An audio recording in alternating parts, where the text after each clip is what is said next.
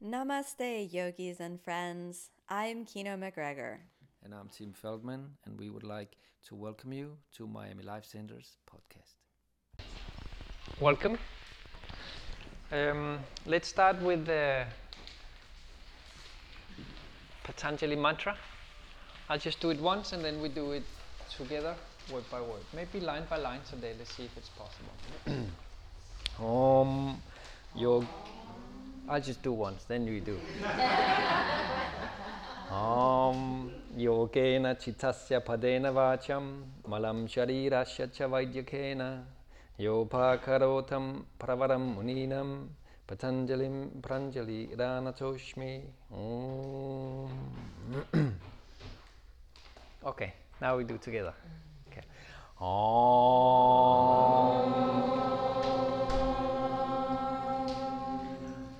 Yogena Chitasya and then Padena Vacham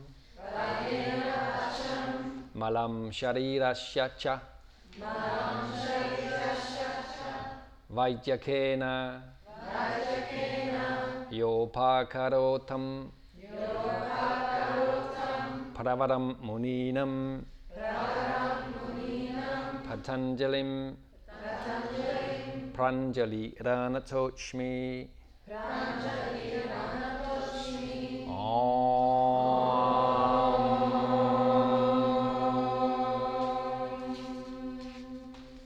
Very good. Okay, so let's see. Uh, yesterday we were supposed to do 20 sutras, but we did 11. So I'll try to do to take us far today. So I'll go a little bit fast. And for those of you who were not here yesterday, so um, what I'm attempting to do is not to go very deep into each sutra, but give you just a little bit of knowledge about what it is. Hopefully, turn on your fire to want to go and read the sutras and learn more about it. Um, and um, by doing so, also attempting to give you a map, an overview of what the system of uh, Patanjali's teaching is. So when you get like a little bit more when we go through book number one that talks about what yoga is and how to practice it, and book number two, a little bit more about how to practice it, then we pretty much know what's going on. In book number three, he's talking about what kind of stuff we can get out of it. And in book number four, it's kind of like a philosophical um, uh, uh, conversation with Buddhism where he kind of denounces the Buddhist uh, idea of the final stages of the spiritual journey. Something like that. So you you're doing pretty well if you have a good idea about what first and second book of the Yoga Sutras are, and then if that is inspiring, so those those are the ones that is very useful in our daily lives and our daily practice. If then you are like turned on and you want to learn more, then you read the third and the fourth book also, and you start to dig a little bit deeper into some of these philosophical terms. Yeah. Um, okay. So yesterday, so I'm probably going to have to rely a little bit more on this today than yesterday. it's getting a little bit harder for me to remember all this stuff. So uh, yesterday we spoke about, um, in the first 11 sutras, we spoke about what yoga is. We spoke about two kinds of mind, one type that cultivates yoga, one kind that is detrimental to yoga. Five states of mind, like how the mind works. Um, and that was it. That was kind of what we got over uh, in the class yesterday. Yeah. Um, so today uh, we will talk about what practices. That is the next uh, chunk uh, that comes up now from Sutra number 12 up till around Sutra number 16. It's kind of very concrete, and then he gets into some philosoph- philosophical abstract stuff about where we end up if we do this practice or what is available for us if we uh, do this practice, basically what is samadhi. Um, where it gets a little um, cerebral and I'm gonna do my best to try to see if I can explain that. Wish me luck. okay, so um, the next sutra that we are uh, coming to here is uh, Sutra number 12. and it says Abhyasa Vairagyabhyam Tannirodha. Repeat after me. Abhyasa, Vairagyabhyam Tannirodha. And here comes the word Nirodha one more time, just like we had it in the second sutra where he says Yoga Chitta Vritti Nirodha. So here he talks a little bit about um, uh, what brings um, about. And what he says is that when we uh, that we have two notions, one is abhyasa and the other one is vairagya. And abhyasa is to strive, is to try our best to um, to do something about our pathetic situation. Um, that is one. And the other one um, is renunciation or letting go, or uh, uh, I think uh, Edwin Bryant here, he likes to use, use the word dispassion, as in you let go of that passionate desire to move forward. So it is the op- it is two opposites here. So we have to let go on one hand, and we have to strive on the other hand. Does it make any sense?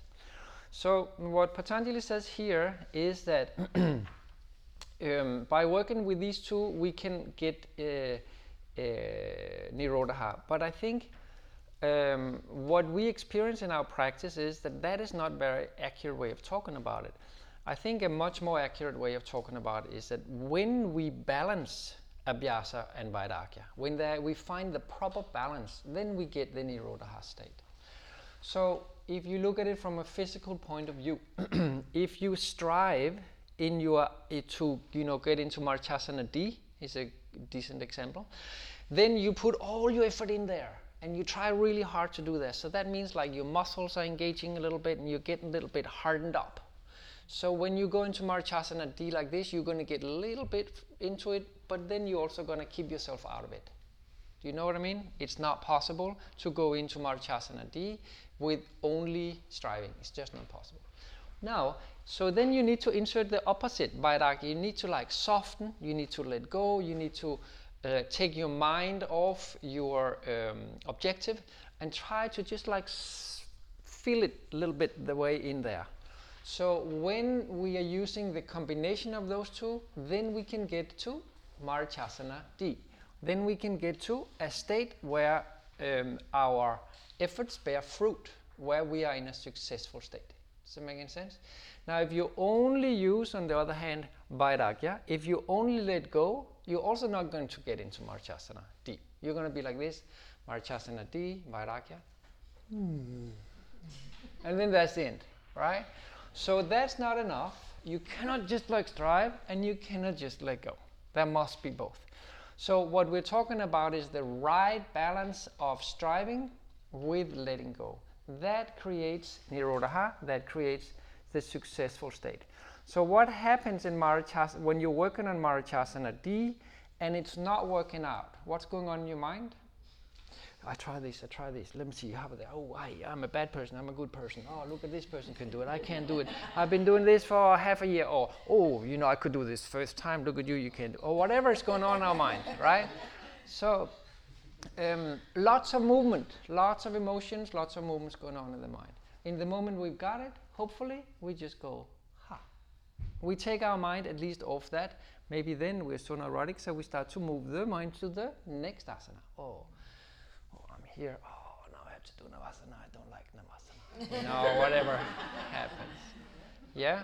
But so ideally, we are, when na- Marichasana D is not that we're working in towards it, when we find it, the mind calms down. So, this calming down, this cessation of wanting stuff, this is um,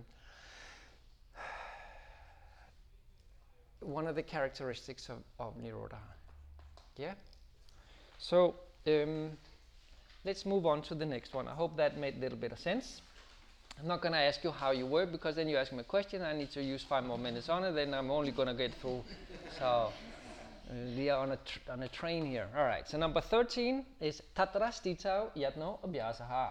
So a new word is introduced here, and it is stitau. So by uh, balancing um, effort and release, we get um, the mind calms down. The effect of the mind calming down is that we get a steady state where there's not a lot of fluctuations. Did you want us to say it? Oh, yes, I want you to say it. Thank you, David. All right. Tatra stitau yatno abhyasaha. Repeat after me. Tatra. Stitau. Yatno. Abhyasaha. Very good. The audience pa- participation is very important in these classes. All right. So, when Nirodha happens, then uh, steadiness uh, is possible. From steadiness, that's really what we are after. When there is steadiness, then we can start to concentrate, then we can start to dwell deeper into different reflections and so forward. So we're very much after that. Stitau is a big deal. Steadiness, we call it in English usually. So what he's saying here is the last word bhyasaha is abhyasa. So it's just um, grammatically that the the aid loses and stuff like that. You don't need to be concerned about that. So and yatno means effort. So what he says is that the effort of your practice should be to move towards that steadiness. And that steadiness is that concentration that it takes to find the correct measurement of striving and non striving and letting go. Does it make sense? Yes. That is, and this number 13 is a very important one. That is the definition of practice. Okay, so you can hear it doesn't talk about the physical state, it talks about how you approach. So, the, the effort that it takes to balance your striving and your letting go, that is practice. It is not easy, as you know. If we could do it, we could do everything. But just because we can't do it, we can't do everything. Yeah? Okay. Next one. The very very popular one, number 14. Satu dirka kala nairantarya satkara sevitu drita abhumihi. So here we're talking about um, what, uh, how do we get this abhyasa vairagya balancing? How do we get that very steady? How do we get this um, uh, uh, state? How do we get to there? And what um, Patanjali suggests is that if you want that steadiness, here he calls it firmly stab- established, if you want that steadiness to take root to really be there, then what we need to do is we need to practice for a long time. And like for a long time is for us, it's like, yeah, I've been practicing seven years and three months and 25 days, right? So what he means is probably some lifetimes, you know? But um, anyway, even if you have practiced for a couple of years, even maybe for a couple of months, you start to feel a change in the way that it's easier to get up in the morning, that it's easier to get into Marichasana D or something like that. So that means it is starting to take root. There is an establishment that of this yoga that is starting to take place in you. Yeah. So he says you must practice for a long time. It must be uninterrupted. It cannot be that you practice on Tuesday and you say, That was awesome. I'll come back next month. it is not enough. Yeah. It's like, and then you do that for 10 years and then you wonder, Why didn't I progress? Yeah. Why do I not have steadiness of mind? It's because there was constant interruption.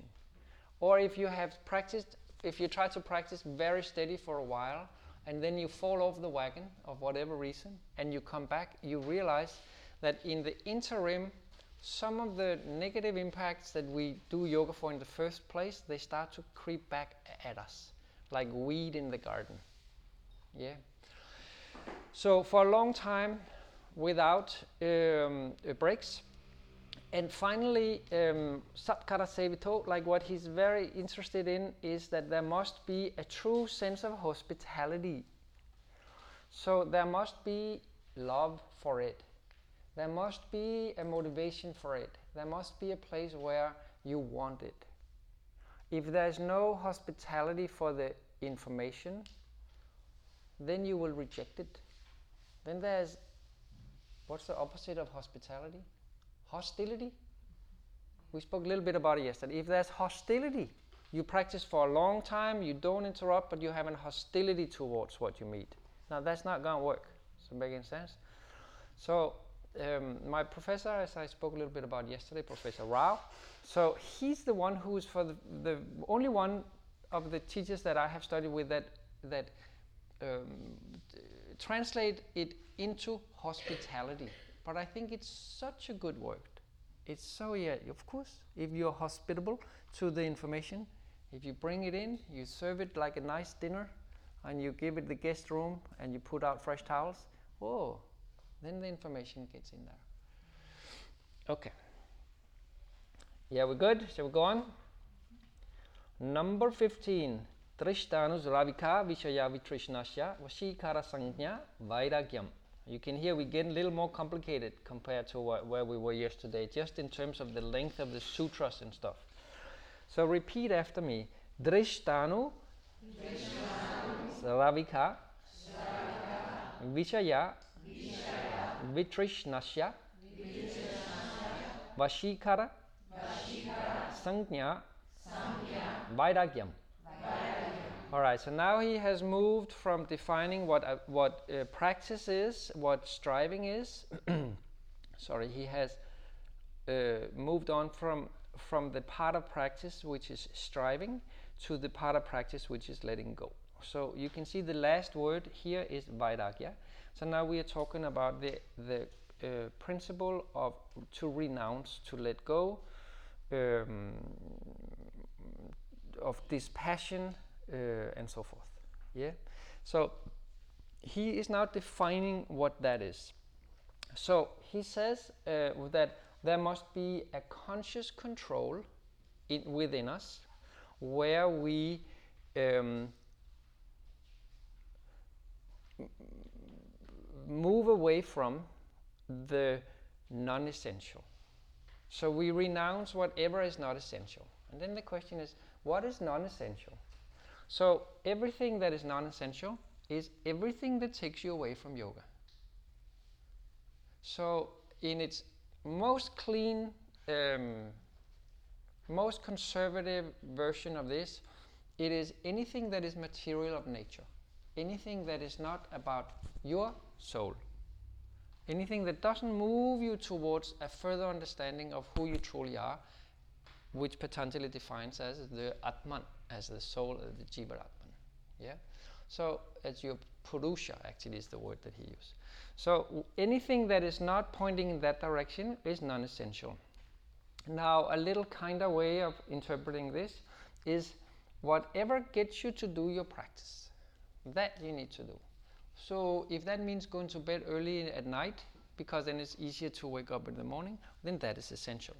If that means that you buy every season a new yoga mat because you like to have, you know, the brand new style, limited edition style every every uh, second month, and that brings you onto your mat, then you do that. Does that make sense? Whatever brings you into your practice, you do that. Whatever takes you away from your practice, don't do that. yeah? So, yes. so, um, so he says, this is for, so he speaks of, of two kinds here. He says that this goes in regards to um, what we desire of material nature. So you, we, should, we should renounce material nature. But he also talks about it in a little bit different way, which is interesting. He says, also what scriptural texts offers that we you must also renounce because by the end of the day that is also just another desire for something which is not necessarily uh, yoga itself so he says if you want to go to heaven if you read the bible every day and wanting to go to heaven every day uh, that is your drive then he says please renounce that too so you can be clean so by the end of the day, there is not all these patternings that can lead us astray. Yeah? Okay. We're good? Okay, super. So let's go on to number 16, which is a second definition of Vairagya. So it goes like this Tatparam Purusha Kyate Guna Vaitrishnam. Repeat after me. Tatparam Purusha Kyate Guna Vaitrishnam. Okay, so now here is something that is there's a couple of words that is introduced here. Now it's now it starts to get difficult for me. So I have so we, we have Purusha, which is the opposite of Prakriti. Prakriti being nature or all things matter, and Purusha being anything else. Yeah, we often uh, uh, talk about Purusha as the absolute or beyond material or spirit or God or soul or something like that.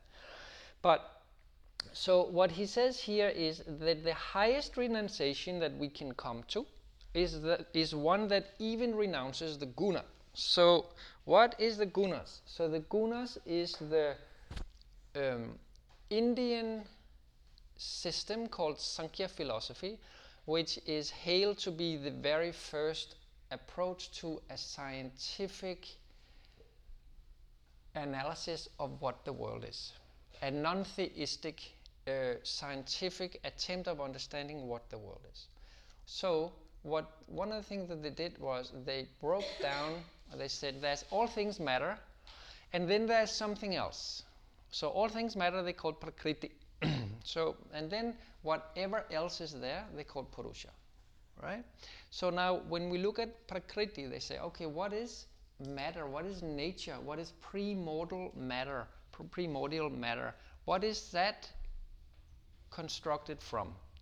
And they broke that down to three components. And it's you can kind of compare it to like how we in Western science has broken it down into atomic science. Is that what it's called? Like into the periodic table. So we have broken it down to these different uh, atoms and molecules, and that there is how many is there in the periodic table? Like 28 or something like that something like that, right? So, but in the Indian philosophy, they came down with three.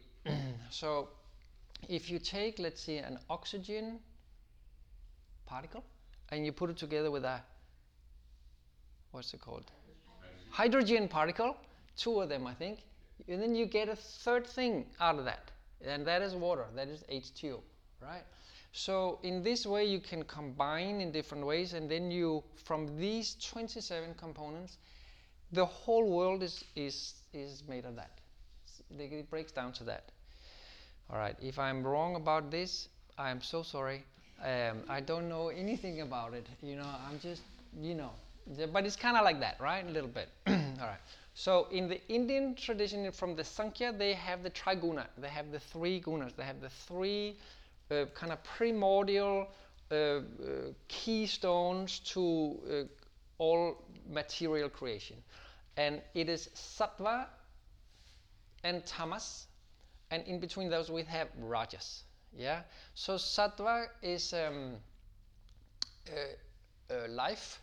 It is quietness. It is uh, light, illumination. It is um, life itself. Did I say that already? It is quietness. It is true peace. Yeah, something like that. And then on the other, and it's often like the sattvic state is what we are after. That's what we want. On the opposite side, we have Tamas, and tamas is um, darkness and thickness and inertia and uh, stability in the sense of stuckness um, and uh, lack of knowledge and ignorance and uh, stuff like that. All right. So what Patanjali suggests and what he picks up on from the Vedas, uh, from the from and uh, Upanishads, is that we are living in the tamasic state. We're living in this dark state where we can't see what's going on, and then we want to move to this state where we are in true uh, knowing, and to get from this stuck, ignorant state to get to this vivid, peaceful, illuminated, enlightened state uh, we cannot just get there by transferring from tamas to sattva. We need some agent to make that happen. That agent is rajas. So rajas is energy, rajas is movement, rajas is heat, Rajas is vritis. Rajas is shaking it up. Rajas is your asana practice. What have you got? You've got a heavy, lazy body that doesn't function very well. What do you want? You want to look like Superman and be really smart in your head and have good blood circulation. So how do we do that? We do asana. Yeah? So we we move that in for a while. We get our breath like this, and afterwards we're like, at least after a couple of weeks or something, we're like, wow, I feel so much better. I feel light in my body. I sleep well again. I can digest my hamburgers. I can, you know, all that things. Yeah. hard to learn uh, Hindi because one word it will be many concepts. Yes. So what you are uh, subject to right now is a new system of logic, Patanjali's system of logic. That's what I'm trying to pass to you. And in your mind, you need to try to put that. Either you just listen and you just like take it in for what it is now, or you start to try to put that into you know your worldview and other systems of l- logic that make sense to you. Yeah, and sometimes they clash, and sometimes they they merge. merge. Okay. All right. So what what Patanjali says here um, is that the highest type of vairagya is to renounce even the gunas. So that means like the highest type of vairagya is to disregard and not be concerned with everything of material um, in the material state. That means your body. That means your life. That means the world. That means everything. That means eating. That means drinking. That means sleeping. Yeah? So, what he says is like the highest renunciation is when you go beyond your physical self and you look for something else.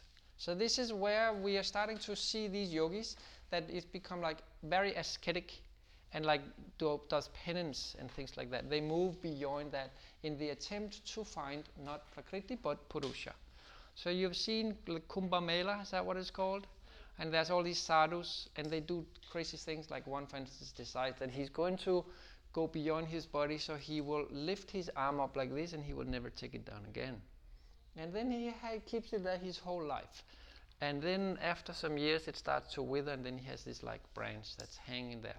So he goes beyond health, he goes beyond all this in the attempt to renounce, um, to move himself into a process of true, of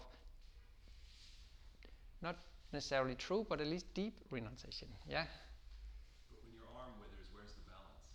Yeah, well then at least you can't use the arm much anymore, right? But there's a there you you you force yourself into a to deeply reflect when you start to do stuff that literally is breaking down your body which is going beyond your gunas which is going beyond your atomic composition. Does that make sense? It's like this is not important. It's a little bit different than the way that we do yoga isn't it? But yeah we kind of like to like do it so we get super healthy so the arm can move a lot like yes. All right good. Okay. So here at sutra number 16 um, we have now defined what practice is the two different uh, aspects that goes into it and we have defined that uh, we must both strive very hard and, and we have defined exactly what that is that's that shtita and we have defined that uh, we must uh, renounce everything that is non-essential to the path of yoga and if we can we must even go beyond uh, the, the body itself something like that right um, so now he says, all right, so if you do all that, where does it take us? What do I get out of this? And now it is it becomes a little more abstract. So the next one, number 17, goes like this Vitarka vichara ananda ashmita arupa nugamat sampragnataha. So repeat after me. Vitarka, vichara, ananda, Ashmita. Arupa Nugamat. We try that again. Arupa Anugamat. Sampragnataha. So we are after the word sampragnataha. So sampragnata is uh, uh, i- i- i- is the same as samadhi. So sampragnata is samadhi. There's two kinds of samadhi. There's sampragnata and there's asampragnata. And here he talks about sampragnata. And a little bit later he's going to talk about asampragnata. I think it's the next. Yes, the next one he talks about that. So the the first one, uh, the first level of uh, of samadhi of the state of union, of the state of yoga is called sam, sampragnata. Um, and um, the second is called asampragnata. So in sampragnata there is this word sa that it starts with. That means with. Uh, we also call it samadhi. We also call it sa bija, and bija means a seed. Sa means with, so that uh, sampragnata is sa bija with seed, samadhi with a seed. Okay. After that comes asampragnata or nirbija. Nir means without, bija seed. We get there in a moment. So when he's talking about samadhi that has a seed, he talks about a samadhi where, yes, you're moving into this state of yoga, of this state of union, but there is forces within us that drives us back to the material world. Those forces are our samskaras. Yeah, the samskaras. Ah, see now it is. Like, I have to go into all this difficult stuff. So, um, so samskaras are experiences that has uh, that has set a memory within us. Sometimes we use the word vasana instead of samskara, and I'm trying to figure out what is the difference between samskara and vasana, and no one can, no one really gives me a good answer, and I forgot to ask Professor Rao, so I have to do that next time. But so let's just use them as the same. So vasana means a fragrance, and vasana means the fragrance that is left behind after you remove the flower. Does it make any sense? So here I have a flower. I go like this with it. I throw the flower away, and then I go like this, and there's the fragrance of the flower still there. So you can think about samskaras like this. You have an experience. I meet John. I fall in love with John. John, he leaves. For the rest of my life, I have this experience of the love of John that I have that that sits in here. That can be a, a positive one because I miss him and he rejected me, or it can be a good one because I felt like he loved me back whatever it is. Yeah, whatever it is. Now there is a fragrance, there is a pattern inside of me. I meet someone that looks like John. Ooh, maybe I fall in love with him.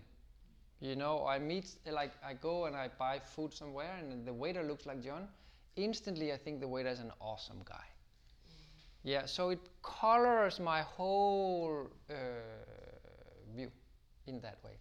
So what um, uh, Patanjali says, what yoga says, and he, he picks that up from Sankhya again. He says that every action that we do creates another action, first of all, or a reaction. That is the law of karma, that there is a, a cause, there is a thing that we do, that is the cause, and there is an effect of that. We get back to that later. But everything I experience sets a fragrance within me.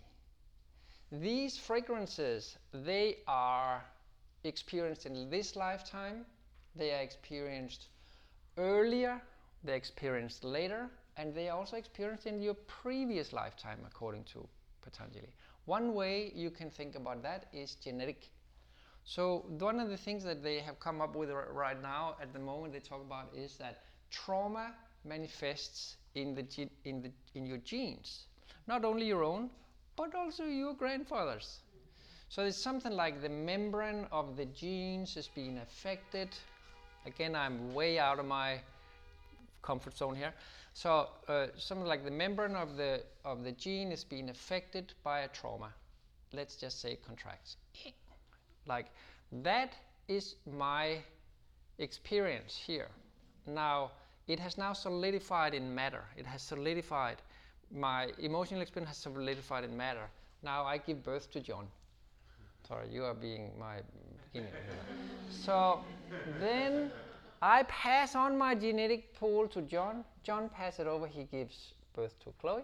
He uh, pass on to Chloe, and so forward. So now, so you, so that type of samskara, like from a Western point of view, we could almost call that reincarnation. Is that making sense? That would be a liberal way of translating reincarnation. In the classic way, it is that there's a permanence, there's a, there's a a, seed in me, there's a, I, no, let me not use the word seed, no, then I confuse stuff. There is a, a entity in me that is the soul that passes on and through generations, generations, and just gets a new body and a new body and a new body. Yeah. So samskaras can be from your past life. One of the ways that the Indian, uh, some of these philosophies like uh, to describe this is Mozart. When he was two, or Beethoven or something like, he could play the piano very well, to say the least. He was born with a particular talent. You have kids that are born and they can just do crazy stuff, like in terms of math or in terms of something. So where did they get that from? This is not normal. So then the Indian philosophy they will say this might be, and they, they underline might, a samskara from a previous life. Maybe this baby learned to play the piano or play music in his previous life.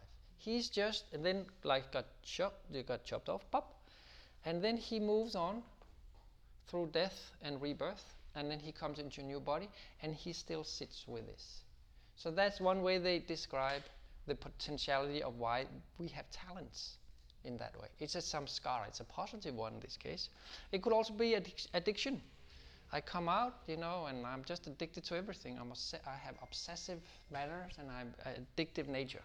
So why? Because there's some particular pattern that has been cultivated in a previous life.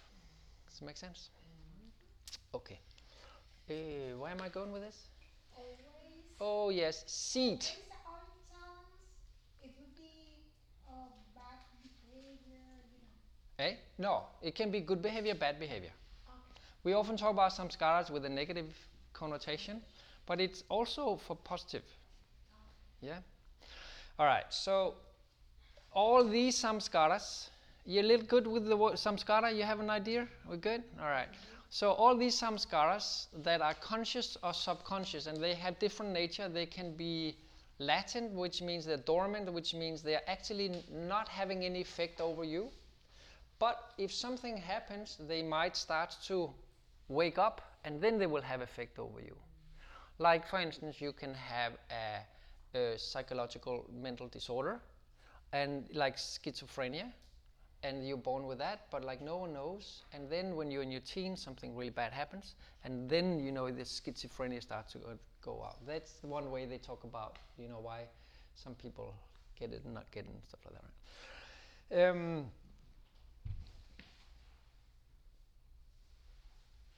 S- samskaras. Good. So, um, sam, uh, uh, sampragnata samadhi is samadhi where your um, samskaras are still there and they're still having effect on you.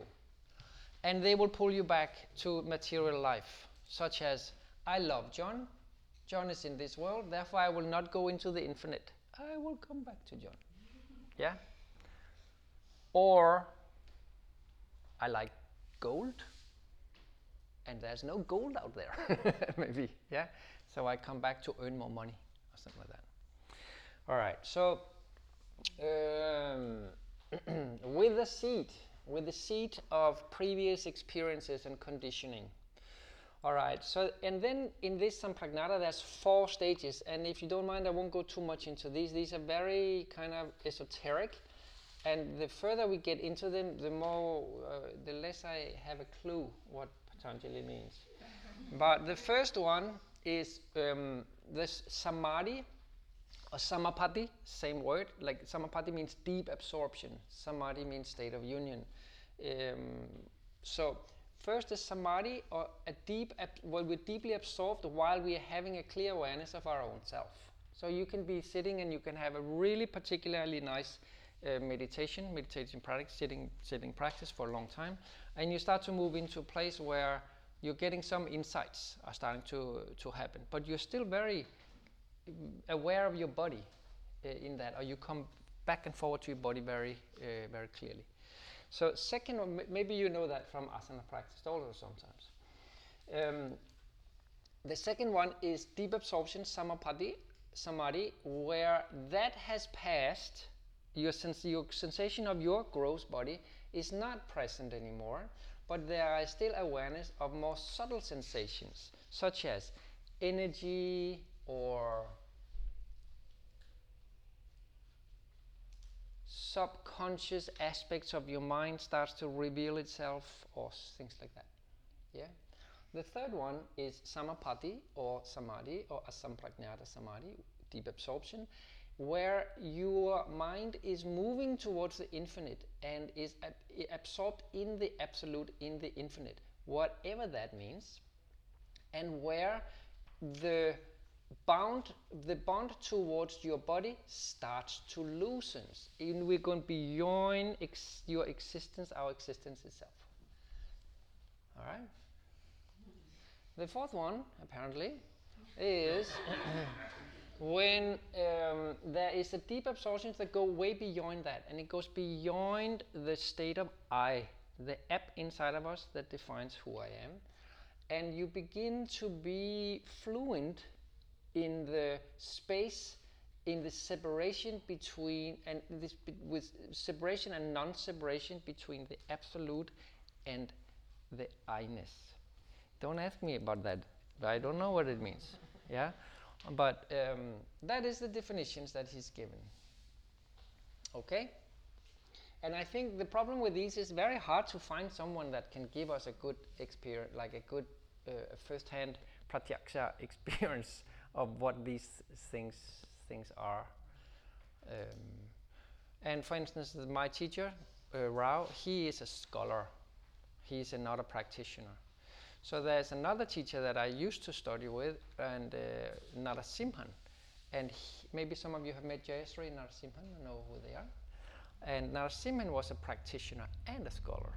So he and he was uh, a student. He was the right hand man of uh, Maharishi Yo- Yogesh. What was his name? The Beatles teacher. Thank you very much. Yes. Yes, transcendental meditation. So he has some experiences. So when he's teaching, it's very confusing for me. So I stopped taking classes with him after some years because he kind of brings everything together into this place. And afterwards, I sit with some information, but I don't know what I sit with. It's almost like I sit with this kind of like entity that I c- is too l- formless. Where with Rao, he's like teaching academic s- structures. But so it is, of course. Anyway, long story short. um, okay. Does that make any sense? So in all of these, we still have a lifeline back. We still have a seat that brings us back. Even if we go in there, we spend uh, lifetimes there, or, or just a little bit shorter maybe, and then like, we still have a life lifeline back. Why? Because the samskaras are still in us, and they are still in some type of active state. They haven't been roasted and burned, and they haven't died out yet. Okay. All right. So and one of these seeds can be the desire to want to lead to um, become enlightened. Scriptural desire to go to heaven to be enlightened to be a yogi or something like that. That that even is a seed. So there is another kind of samadhi that comes after that. It's called asampragnata and then he talks about that in the next one. So that is number 18 so it goes like this Virama pratyaya abhyasa purvaha samskara shishunyaha. Repeat after me. Virama, pratyaya, abhyasa, Purvaha. Samskara. Sheshunyaha. All right, so now we're getting really abstract here, right? So in asampragnata is the state beyond these four stages, as if that fourth stage was not enough. So there's a state after that. And I am not sure the way that I, in my own little head, understands this is that there's everything knowable, and then there's beyond that. Yeah, something like that. That's kind of like a size I can hold on to. But they say that when knower disappears into the known, Yes, that would be another way, a little more poetic way of saying that. Um, so, and this is the nirbija state. This is where there is no more seeds.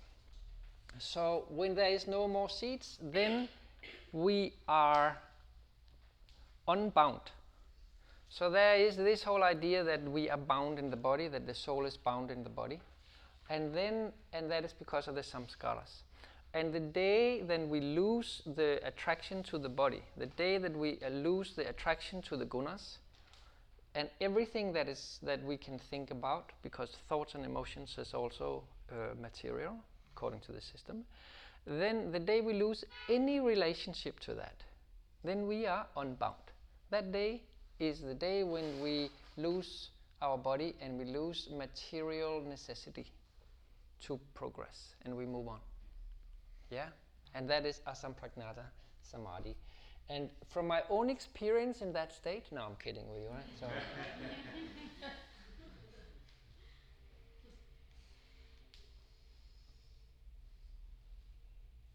okay. Yeah? All right, so now basically you know everything there is to know about Patanjali's paradigm. You know what yoga is, you know what the mind is and how it works and what to do with it. You know how to practice it, you know what comes out of it. Okay, that's it. That's Patanjali yoga for you right there. That's what I try to do. The problem is, it's like, all right, how do I, you know, yeah, okay, I got a little information, but give, give me some more. You know, should I put my leg behind the head? You know, like a little bit more detailing and uh, it's attractive. So let's try to do, to, to so he goes into that. All right, so let me skip number 19 and go to 20 and then come back to uh, number number 19 so he says to practice this so now he kind of like refers a little bit back to that practice we were talking about. So he says that there's some things some some things that needs to be cultivated. There's some things that we need to have some attitudes that is very helpful for us. And it goes like this this number 20, Srada Virya Smri- Smriti Samadhi Prajna Purvaka Itaresham. Repeat after me. Srada, Virya, Smriti, Samadhi, Prajna, Purvaka, Itaresham.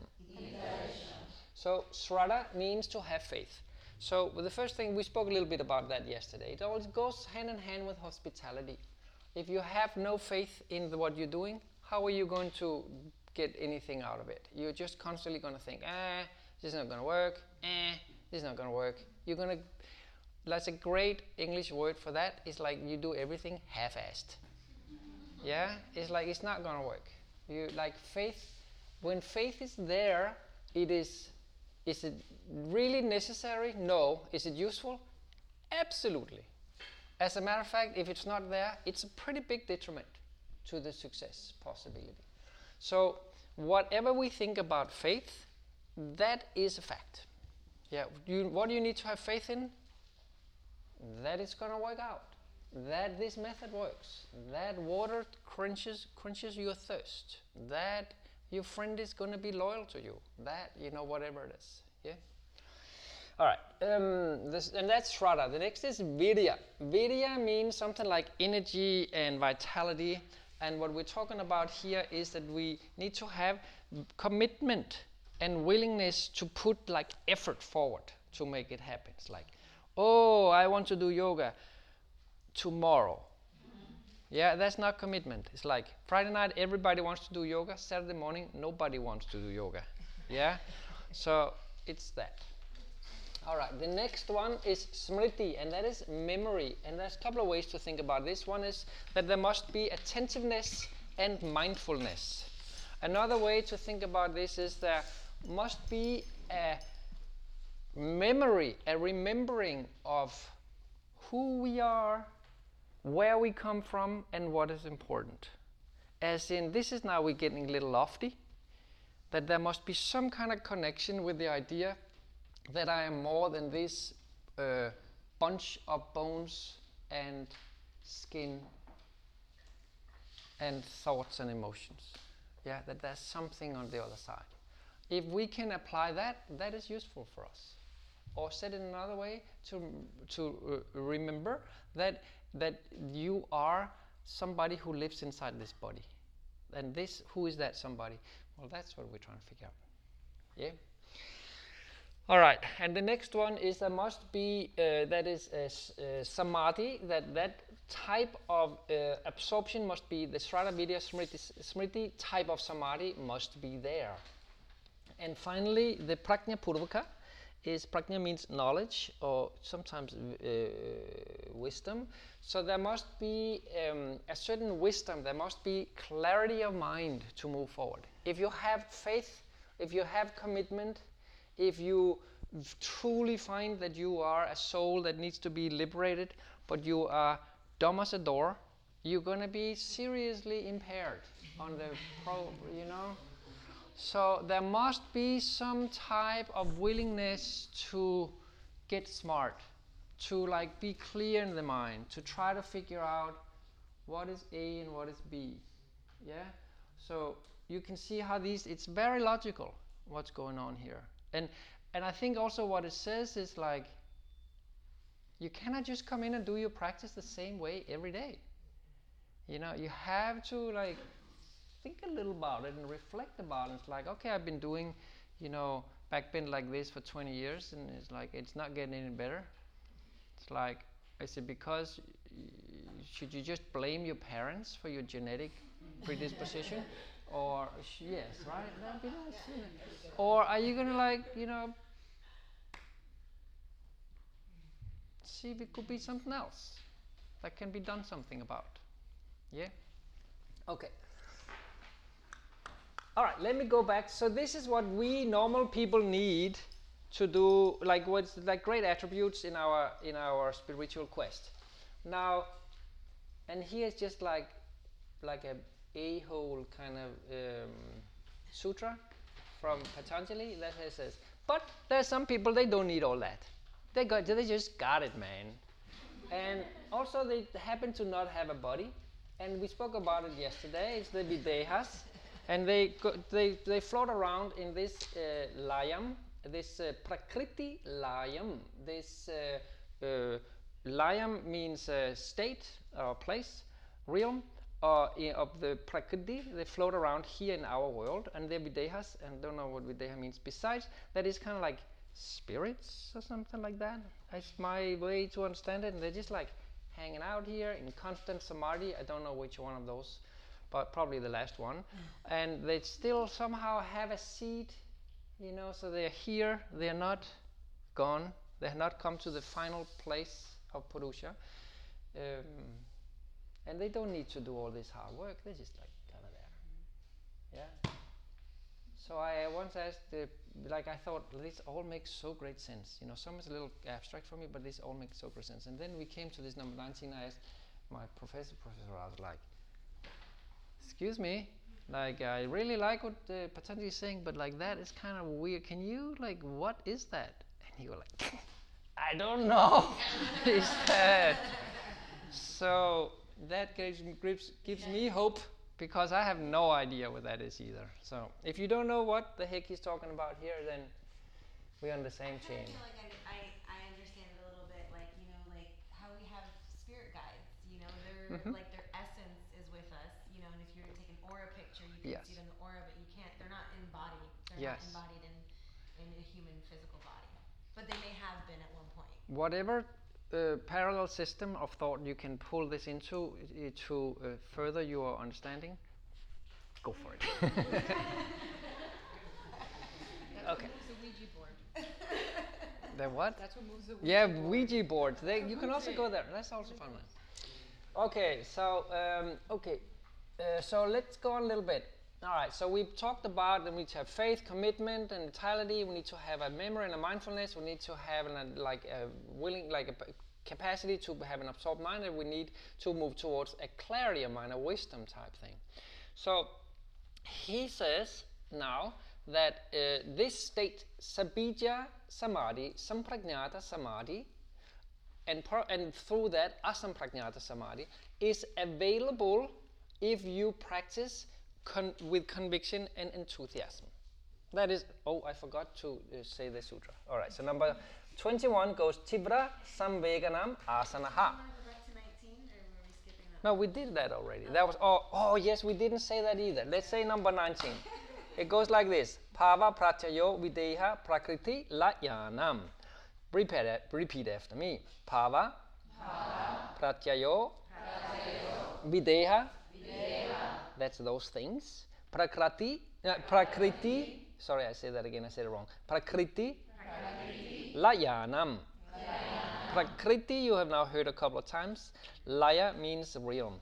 Okay. Um, so that was the thing about the weird beings that's floating around. Okay. And then mm, 21 is Tivra Samveganama Asanaha. Repeat after me. Tivra Samveganam Asanaha. So uh, what he basically says here that if you work hard, then it is available. Yeah, and um, if you don't work hard, it's probably going to be hard to get there. Yeah, you have to put forward enthusiasm and commitment. When I say you have to work hard, it's like you have to put forth commitment and enthusiasm to get there. All right. The next one, simple, number 22, goes Mritu madhyadi matra tvate tatopi avisheshaha. So repeat after me. Mritu, madhya, adimatra, uh, ta, uh, tvate, tatopi, visheshaha. So, um, for the person who has the enthusiasm, who has the conviction, who has the faith, who has the clarity of, of wisdom, that is already on the path, that has taken Atha Yoga Anushasanam to heart, uh, there is um, three types of practitioners there. And one is um, that you can practice light, or you can practice strong with intensity, or you can practice something in between. That is an awesome sutra, right? It's really like, yeah, does that really need to be in there? Yeah, so um, what he says is that depending on how strong you strive, how hard you work, you're going to get results accordingly. If you practice lightly, you're going to move there in a reasonable pace. If you work super hard and committed and intense, you're going to get there a little bit like you're going to understand things quicker. You're going to embody stuff quicker, or whatever you want to call it. And then if you're something in between easy and hardworking, then it, your path is going to like project somehow in between those two. yeah. Okay. That's that's it. It seems reasonable, doesn't it? Um, But I mean, what, why, what if you put yourself too much and you pass the line? No. yeah, don't do that. then you go back again. That means that you haven't found clarity of mind. That means you haven't found wisdom. That means you haven't found your um, successful state, your nirodha state. That means you haven't found out how to balance your abhyasa and vairagya. Yeah, and wh- how do you know where where you find that balance? I mean, So can anyone answer that question? How do we how do we come to understand what is the right balance between abhyasa and vairagya? what? Uh, This is why Patanjali, no, not Patanjali, but Pattabhi says practice, practice, practice, all is coming. Because we need to learn how to balance these. okay, Because so- that is the basis for practice. So how do we do that? We practice. practice. So maybe getting an injury is part of the process. I mean, just to know in the future when to stop. I mean, Yes. So your question is great, but it is beyond Patanjali's uh, sutras. So um, let's take it a little later. okay. Yes, it's a great question, and um, I, um, but it just takes a little time, and I would love to just go a little bit further into this. Yeah. Okay. All right. So, do you have ten more minutes? We have a whole hour. Okay. Okay. Nobody's leaving. So. All right. So what we're doing now, we are leaving what we call the path of effort, the path of abhyasa and vairagya. We're leaving that where I am doing to achieve something. With now he's going into another way of getting this whole asamprajnata state of um, releasing the soul from the bind of the body. Yeah? And there is the path of surrender. Those are the two options that we have in life to get moksha, to get liberation, is the path of effort and the path of surrender. So he's been talking lots about path of um, effort. Why? It's because something you can do. There is also something else that you can do, but it is less doing and more non-doing. So now we go into what we call the Ishvara Sutras. It's the next six, five, six, seven sutras, something like that. And so he says, you can do all that that we talked about, and then he says, Ishvara pranitanat va. S- Okay, repeat after me. Ishvara, pranitana, va. So Ishvara is commonly translated as a godhead, a a- a- a- the Lord, they often say. If you meet it in the Bhagavad Gita, they keep saying the Lord. So um, and it is Ishvara is a word that is uh, he could have taken other he could have taken Brahman, which is a more um, is a, a word for for God with more connotations that goes more into the Hindu mythology about different like Vishnu and all that kind of stuff. Ishvara is freer, and we'll get a little bit into the explanation of what Ishvara is in a moment. Pranitana means worship or like uh, giving yourself to. But what's interesting here, maybe also, is the word va, because va means or. So he says, you can do all that, or you can throw yourself at the feet of Ishvara. Yeah, you can, you can have devotion to God. So um, he says, um, samadhi is available and possible also through worship and devotion to Ishvara, to a Godhead. And Pattabhi Joshi would always says, you take in your practice, you think you are God. Your God, not my God. Very, very like the, the whole Hindu philosophy is uh, philosophy or religion, and all these. They're very interested in God, but they don't care which one it is. They have no issue. They are not uh, very. Um, it's my understanding, or maybe it's just the liberal people I have been around. I'm not sure, but they are not very fanatical about. It cannot be Muhammad. It cannot be Jesus. It cannot be a tree in the jungle.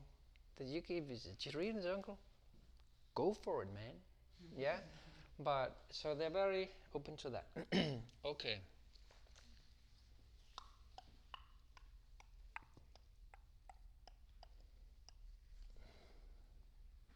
All right, so now there's some facts about Ishvara. So number 24. So number 24 goes klesha karma vip- vipaka asayehi aparamrishtaha purush, purusha vishesha ishvaraha. Repeat after me. Klesha, karma, vipaka, ashayehi, aparam, rishtaha, purusha, vishesha, ishvaraha. There is again. All right. So Ishvara, what is special about him? So he is that thing. We got Prakriti here. Everything we know, he has that thing beyond, an entity that goes beyond that, which is kind of like the truest, most liberated, purest, most illuminated type of liberation that you can imagine, of entity you can imagine and then something beyond that. Yeah, that is Purusha, and we are all we all have a Purusha. We are all a Purusha. We, as a matter of fact, we are Purusha, but we are identifying with our prakriti, and that is the whole problem. We will talk about that later. So we all have a purusha, and so you, you can somehow like also just think about that as soul, just for the time being, just to like simplify a little bit that idea. So the problem with our soul is it got tainted. We'll get back to that. That's not true, but like just, just pretend that's true. We got tainted. We got messed up along the way. So now we are bound to the body because of the mis- the whole misunderstanding. It's called conjunction. But Ishvara never got bound up. He never got confused about who he was, ever, ever. So therefore they say he's a Purusha Vishesha, which means he's a special type of Purusha. Vishesha means special. He's a special consciousness. And, and why? Because he has not been tainted. He has not been touched by, by what? And there's five things here. Kleshas, all the afflictions, all the pains, all the troubles, all the actions, all the stimuli, all the experiences, all the fragrances and the vasanas and the samskar. Uh, mm, I'm getting ahead of myself here. He has not been touched by all those painful experiences. Even and remember, even the sweet experiences are painful experiences. He has not been touched by karma, which means karma happens when I make an action. I say, Linda, and Linda looks at me. So uh, my action is I say this, and there's a counteraction. And when she looks at me, then I look at her. And then she looks at me like, What? And then I go, It was just because. And it just continues forever. Yeah? That's the idea. And the problem with that is that each of those actions spurs another action, and each action is a vritti. And each vritti just like keeps going like that. So the idea with um, with karma, karma just means action. So and there's action reaction constantly, and and because they happen in the realm of matter, there's going to be friction. Yeah, because there's two entities. There's now duality. There's two entities. They will always be somewhat, even if they merge, they will always be a little different. So we have the the two actions. It's a, it's the uh, possibility of duality, and there would be friction. Friction is painful. Yeah. All right. They talk about this, you know, in very volumes of books. But this was the uh, a quick one. The and that's also the fourth one. That is the result of karma. That is this constant, constant, constant movement, constant movement. Samsara, the word for conditioned experience, um, if I recall correctly, means uh, infinite movement. That's all I mean. Infinite is the conditioned experience, is the realm we're working in that is uh, dukkha based, that is suffering based. It just means infinite movement. Samsara, yes, yes. It is represented as a wheel. Yes, yes. Okay. Me too. I have my motorcycle out there. Is that what you mean? It's like no. Okay. I want to go to the wheel. Okay, we want to go out of the. Okay, so. and then finally we have samskaras which we have defined. So he's a special purusha because just like us, he is. Sorry, I say he. You know, it's just easy. So it is also chauvinist. So she is um, not is, is special because she is untouched. Yeah, actually Prakriti is she and Purusha is he. Now thinking about it. So um, why? Don't ask me. Because it's a patriarchal system, probably. So untouched by kleshas, all the obstacles, karma, all the actions, the results of the karma, all the vrittis of the constant movement, the samskaras, the fragrance of all that. Yeah? Okay. So that was karma and klesha and vipaka. And then he goes on and um, so do you have a little bit of an idea of this Purusha Prakriti? Okay, so I won't go further into that. And there, here comes the hard part, and this is the part. This is again borrowed. Pru, pru, uh, uh, Purusha Prakriti is borrowed from Sankhya, or it, it refers to the Sankhya discovery, and um, this is gonna. This is hard to explain, um, and this is what is perceived as the weakest point in the Sankhya philosophy, and where that is ac- attacked by basically all other Indian philosophies as like, wait a minute, you gotta be kidding me. So they say Purusha is perfect in its form, it's complete, it's infinite, is untouched, everything is fine. But has somewhat um, needs prakriti, matter, to create awareness through in it in Purusha through experiences. So prakriti has no meaning in itself. Prakriti exists to supply experiences that creates awareness in Purusha. All right? Mm-hmm. When Prakriti has done its job and Purusha has gotten all the awareness and experiences it needs, Prakriti falls away. This is the whole Sabija idea. Isn't that just the like so God can see itself? Yes. Mm. But why should God see itself if it's already perfect and it's we must assume that it's already seen itself. So it's a little bit like yes but why? Yes but why? If it's perfect, complete om- omniscience, why does it need that? It's a big why. But it, it's on level of did the Big Bang happen or what was before the Big Bang? It's that same discussion pretty much. Yeah. So and it's called the conjunction. So no. So then what that is not called the conjunction.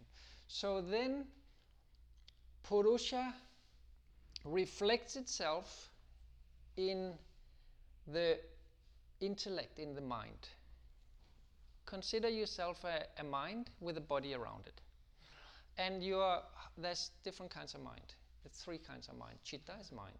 So we got buddhi, and we got um, ahamkara, and we got manas. So manas is like, if you take it as a city, manas is uh, the streets, the electrical grid, your bus, your transportation system, your internet connections, your electricity, and all that kind of stuff. Infrastructure. That makes things that makes the whole thing work. Yeah. Your uh, is uh, Google, or like the Google headquarters. Yeah, like that's where all the smart people sit. You know, Silicon Valley. That is, or the White House, however you wanna, wherever you orient. Yeah. so that is where the intelligence sits. Yeah. And then you have ah- ahamkara. That would be like the identity. So if this was San Francisco, it would be like gourmet hipster coffee shops and uh, you know stuff like that, right? If it's Texas, it would be don't uh, come over on my side of the fence. I'm going to shoot you. This is my piece of property. If it's uh, I don't know, you know what I mean, right? Um, I'm I'm joking here also, right? But you know what I mean. So. Um, so the problem is that buddhi, this intellectual high point within us, um, that uh, Purusha reflects into buddhi, because buddhi, when it buddhi, when it works uh, in its most pure form, it is like a crystal. So everything you put uh, in front of the crystal, the crystal will show. You put it in front of blue color, the crystal is blue.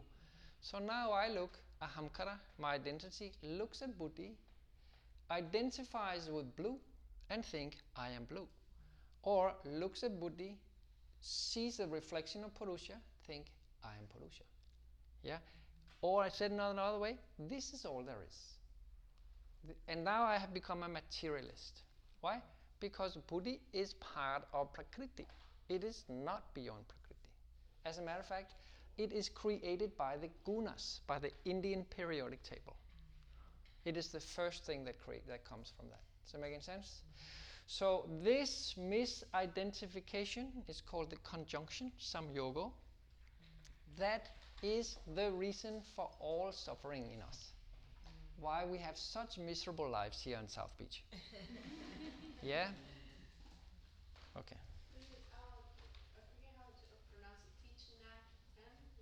Yeah, that that dude. He supposedly likes to go to the mall.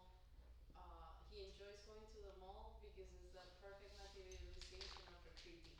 Yes. He enjoys it. Oh yeah, it's very well shaped up Prakriti, no doubt about it. It's like, ooh, look at that Prakriti right there. And it's like, that makes sense. would be kind of like like uh, Purusha needing Prakriti in the sense, so sort of like seeing Like that, Chitnadhan to needs the understand mall. that, mm, mm, accessing that essence, that space. I don't know. I think your bet is as good as mine. I think it is for us to reflect and try to get our head around that.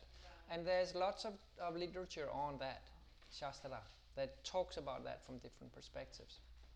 And so, if you want some informed thoughts from brilliant minds, then you go to Professor Rao and you say, I want to study this principle. He'll find a text to start studying with you. Okay. Um, okay, I wanted to go through the. Can I take five more minutes of your time? If you need to go, we like class. Like, do you have time? Fi- do you have five more minutes? Okay, so because I would like to go through the Ishvara Sutras here. So the next one is number. Tw- okay, this was number 24. I hope you got something out of it. God bless your soul if you did. All right. So the next one is number 25. And number 25 says Tatra Niratisayam Sarvagnya Bijam. Repeat after me. Tatra, Nirati, Sayam, Sarvagnya, Bijam. So what this says, and uh, I uh, don't have much more to say about it than what Edwin Bryant says about it here, is that Ishvara also has, first of all, he's untouched, we just talked about that, and also he has omniscience. He knows everything, he is everywhere, he um, is uh, present uh, in every little uh, bit. He, um, he experiences everything, he has reached into ev- everything, big or small. Uh, he is the state of ultimate reality. He is the creative source. Um, but here's an interesting thing. So you can hear it's very close to the way we think about a God in the Christian Judea uh, uh, context, except in Patanjali's version and uh, here, he has no agency. It is not like he can say, I think Linda deserves a new Toyota. He doesn't have that ability. Or, Linda's been a bad girl. I'm gonna put her Toyota in a crash. You know, or he doesn't have that kind of Santa Claus options like our Christian Judea. I think like if like this is uh, not to be provoking, but uh, provocative, but somewhat the Christian Judea God has been really well personified in Santa Claus. Yeah, like it, that is the relationship that somehow it's like he give and you, he take. It is a constant bargain between us, and and I'm just saying that because that is not at all what's going on here. He doesn't have that agency. What is there instead is the law of karma. There's this action that I do that spurs another action. There's an effect to that. Yeah. And that law of action is not in God, it's not in Purusha, it's not an Ishvara, that is in Prakriti. That lies there. So therefore we see Prakriti as a mechanistic kind of evolution of things. They do the way they, they go the way they, they go. All right. Um, okay. 126. So 126 goes Purve Shamapi Guruhu Kalena Anavachitate. Repeat after me. Pur- Purve Sham. Api. Guruhu. Kalena. Anavachitate. So what this one says is also he doesn't. Oh, I'm up here. He says he is the original knowledge. He is the original teacher, as in before anyone learned it, he is the knowledge itself. So therefore, we call him the first guru, the first teacher, the first and primary source of any knowledge that exists. Yeah. I don't think that. And he is timeless. He has. It has always been there. That knowledge. It is for us to go and pick it and understand it. All knowledge comes from him. Does it make any sense? We call him the first teacher. Okay. Good. Next one, number 27. Tasya vachakaha pranavaha. Repeat after me. Tasya. Vachakaha pranavaha. Pranava is the sound of Om. So what we are saying here, and, and Vacha means speech. So what it says here is that um, he is the original knowledge. He is omniscience but has no agency. and he's untouched by kleshas karma, uh, the results of karma, and samskaras. So what it says here is that he's formless, except one way that we can communicate, connect, I suppose, is by sound. And the closest thing to his form that we get is that sound, and that sound is Om. Hmm. And that is and that is called pranava. So that is why we say Om, because that is an attempt at making connection. Yeah? Alright. Next one, 28. So it says Tajapaha Tatartha Pavanam. Repeat after me. Tajapas Tatartha Pavanam. So what this one says is that if you want to get to know to understand the concept of Ishvara, if you want to understand Ishvara, you can do that by reciting this sound and contemplating on what the heck it is. Yes. Okay? So if you do it, what will happen? Happen? Knowing itself will come. Knowledge beyond knowledge, not even knowledge will come, knowing will come. You're connecting with God. Yeah, you're connecting with the Godhead. So from that recitation of this sound, you can pick up pure knowing is what is being said here. Yeah? Japaha, have you heard the word japa? You can do mantra recitation. This is japa. So this is japa on um, pra, uh, uh, pranava, um, and then then you move into the the realm, the pavana, uh, the pavana of of of Ishvara. Okay. I think this uh, one more, and then we're done. okay, for today. I'm so sorry. So number one twenty nine. Um, it goes uh, Tataha pratyake chitanadikamopi antaraya bhavascha. Repeat after me. Tataha. Pratyake. Chetana. Adikamopi. Antaraya. Apavascha. Very good. Pratyak, you know from uh, pratyaksha, which is experience, personal experience. Chetana is another word for chitta. So what we- we're talking about here is that mm, that if we uh, do that, if we recite and contemplate on the word Om, then we can get pratyak chetana. We can come, we can begin to understand who we are. We can come into our own being, our own consciousness. One's own consciousness is revealed. Yeah, by doing that. Is that true? I don't know. But this is what Patanjali says. All right. Um, what he also implies here, this is a social revolt. This one, this particular sutra is a social revolt because he says you don't need to go to church. He says you can do this by yourself. This is the pavana. This is the space where this is possible. You do not need the priest.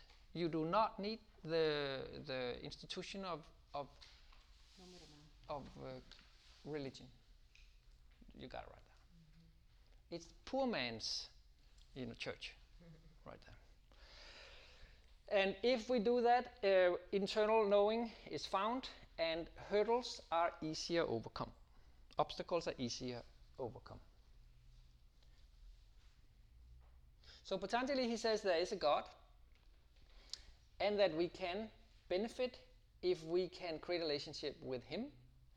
If we do that, all our obstacles they fall away, and enlightenment comes by itself. Why? Because when you put light in a dark room, darkness dissipates. So all you need to do is you put this knowledge in, and then all the obstacles falls away. Why can you not see? Why are you banging your legs up against furniture? Because it's dark. That's all the the main problem is the darkness, the ignorance. You remove the the darkness, oh, everything is there. How do you do that? You put a light. Ishvara is that light. that or that is a method towards that, or he is that, not that light itself. So you can see that is direct there. If you have the ability to uh, do to move in the path of surrender, if that is not available to you, then you can do the path of effort. The whole abhyasa vairagya abhyam tanhiroha tatara yatno eh, tatar stita yatno abhyasa. You can do that instead. Also good. It's just a little bit harder work. That's why it's called the path of effort.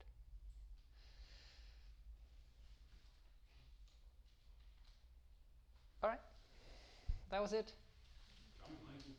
Thank you for your patience, um, and thank you for listening, and and um, thank you for giving me the possibility to try to share this in this format. It's first time I do it, as I mentioned before, and um, I hope you get something out of it. Uh, the reason I am trying to do it is because that I don't know how to express how much I get out of it in my own life. So that's why. Hey everyone, thanks for listening to the second part of Tim's lecture on the Yoga Sutras. So you still have four more to go. I will be posting them within the next few weeks, so stay tuned. And I just wanted to let you know again about our Ashtanga Practitioners Intensive taking place this summer. We have it once, sometimes twice a year. This year it'll be June 14th through July 14th. And we still have a few spots left. So if you're interested in learning more about it, you can go to our website and you'll find more information underneath the API tab. Or you can email me. My name is Monica. My email is monica at miamilifecenter.com. I manage the program, so if you have any questions, you can feel free to reach out, ask me anything you'd like. And the reason I wanted to let you know about it is because Tim will actually be teaching the Yoga Sutras portion in this course this year. Normally, Kino does it, but this year Tim is going to do it, which I think is a, is a treat. Um, just to get a little bit more of the philosophical side of this practice from Tim and his insight on what he's picked up through all of those years of practice. He'll also be doing anatomy and some of the Mysore classes and techniques and adjustments. And then we have other teachers. Kino will be teaching the Mysore classes. So if you're interested, if you want to get deeper into this practice or just spend a month with some really amazing people, you should join us. If not, just come down and practice with us anytime. Reach out to us if you have any questions. Hope to hear from you soon. Namaste.